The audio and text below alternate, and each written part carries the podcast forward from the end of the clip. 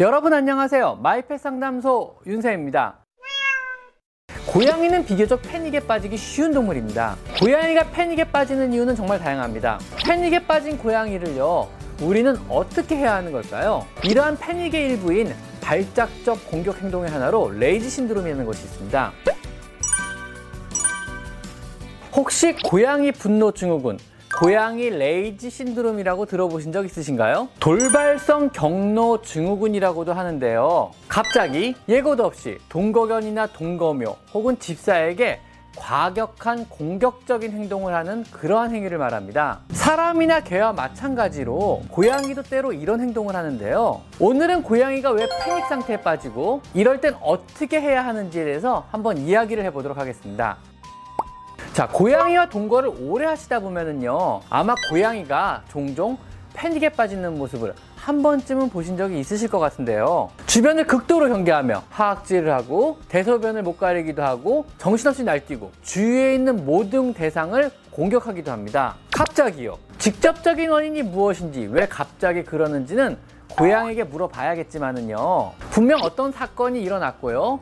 이로 인해 고양이가 극도의 불안이나 공포를 느낀 것만은 분명합니다. 사람에게는요, 공황장애라는 병이 있습니다. 아마 많은 분들이 한 번쯤은 들어본 비교적 친숙한 병일 텐데요. 갑자기 심장이 두근거리고 과호흡이나 발작 혹은 숨이 안 쉬어지기도 합니다. 갑자기 불안해지며 이대로는 죽을지도 모른다는 불안감에 휩싸이는 병으로 뇌에서 신경 전달 물질인 세르토닌과 노르아드레날린의 부족이 공황장애와 연관이 있는 것으로 현재까지는 알려져 있습니다. 고양이의 갑작스런 불안증 역시 이것과 마찬가지로 뇌 안의 신경전달 물질의 균형이 무너지는 것이 그 원인이 아닐까 추측을 한번 해봅니다. 물론 고양이가 패닉에 빠졌을 때와 사람이 패닉에 빠졌을 때 일어나는 일들은 다를 수도 있겠지만은요. 고양이의 뇌 속에서 불안이나 공포를 담당하고 있는 편도체가 지나치게 반응을 하고 있음에 따라 고양이의 뇌 속에 신경 전달 물질 중 하나인 세로토닌이 부족해지는 것은 확실합니다. 즉 고양이 성격상의 문제가 아니고요.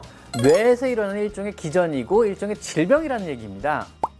고양이는 비교적 패닉에 빠지기 쉬운 동물입니다. 신중하고 경계심이 강하며 사소한 변화에도 곧잘 놀라는 성격이기 때문입니다. 고양이가 패닉에 빠지는 이유는 정말 다양합니다. 뭐 몸에 끈이 얽혀 있다거나 장난감에 달린 실이 만약에 입안에 끼었다거나 간식 이빨 사이에 끼었다거나 비닐봉지 손잡이에 손이나 발이나 목 같은 신체 일부가 걸렸다거나 갑작스런 큰 소리에 놀랐다거나 이런 등등의 예상치 못한 갑작스런 이벤트에 대응하여 갑자기 패닉에 빠지는 것입니다. 특히나요, 평소 겁이 많거나 소심한 고양이, 아직 외부의 다양한 자극에 익숙치 못한 어린 고양이가 이러한 종류의 패닉에 빠지기 굉장히 쉽습니다. 아, 큰일 났어. 나 곧 죽을 것 같아. 세상이 무너졌나봐. 어떡하지? 이런 종류죠. 패닉에 빠진 고양이를요, 우리는 어떻게 해야 하는 걸까요? 어떻게 달래주고 안심을 시켜줘야 되는 걸까요? 불행히도요, 이런 식의 패닉에 빠졌을 상황에 하에서는요, 집사 여러분도 특별한 방법은 없습니다. 주위 모든 상황에 대해서 이성적인 판단을 내릴 수 없는 상태이기 때문에 또 주변에 대해서 적대감을 가지고 있는 상태이기 때문에요. 어설프게 접근하여 만진다면요. 오히려 더 심한 패닉에 빠지게 하거나 공격을 당할 수도 있습니다. 더구나 패닉 상태의 고양이는요.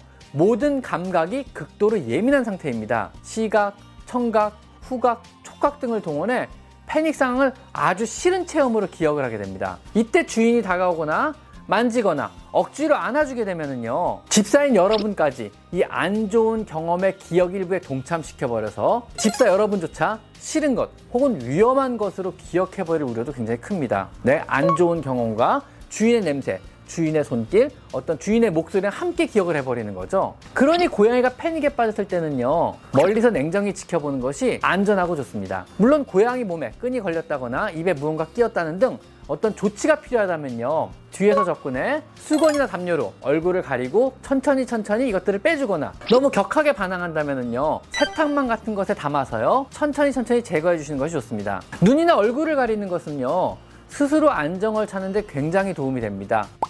이러한 패닉의 일부인 발작적 공격 행동의 하나로 레이지 신드롬이라는 것이 있습니다. 개에서는 많은 사례가 보고되고 있고요. 고양이도 종종 보고되는 현상으로 돌발성 경로 증후군이라고도 알려져 있는데요. 고양이가 어떠한 예고도 없이 갑자기 사람이나 동거 동물을 공격하는 그러한 행동을 말합니다. 아무런 이유가 없이요. 아직까지는 이유도 모르고 원인도 모릅니다. 성격이 예민해서도 아니고요. 무언가 놀란 것도 아니고요. 갑작스런 뇌의 어떤 신경계 이상으로 인해서 나타나는 어떤 발작적인 행동 그런 걸로 보고 있는 겁니다. 간질 발작이란요. 뇌 속의 신경세포들의 어떤 전기적인 장애로 인해 발작을 일으키는 병으로 고양이 100마리 중 한 마리꼴로 발견되는 비교적 흔한 질환에 들어가기도 합니다. 심한 패닉에 자주 빠지는 고양이는요, 뇌의 신호 체계가 많이 예민하고 과잉 대응한다는 의미이고요. 이 의미는요, 곧 간질로 발전할 수도 있다는 의미이기도 합니다. 즉, 이러한 레이지 신드롬, 갑작스러운 이런 행동의 변화를 나타내는 뇌의 이상 기전은요, 결국은 경련으로 발전을 할 수도 있다는 얘기죠. 만약 간질성 발작 증상을 처음 보게 된다면요 너무 겁먹을 필요는 없습니다. 꾸준히 약물을 먹인다면요 많이 완화가 되며 간질 발작 상태에서도요 약을 꾸준히 먹으면요 장수하는 고양이는 굉장히 많습니다. 패닉 혹은 레이지 신드롬 혹은 간질 발작까지. 이야기만 들으면 무시무시하고 겁이 나겠지만은요 해결 방법만 알고 침착하게 대응한다면요 그리 무서워하지는 않으셔도 됩니다. 여전히 여러분의 사랑스러운 고양이일 뿐입니다.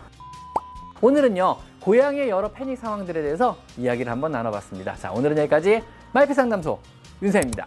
감사합니다.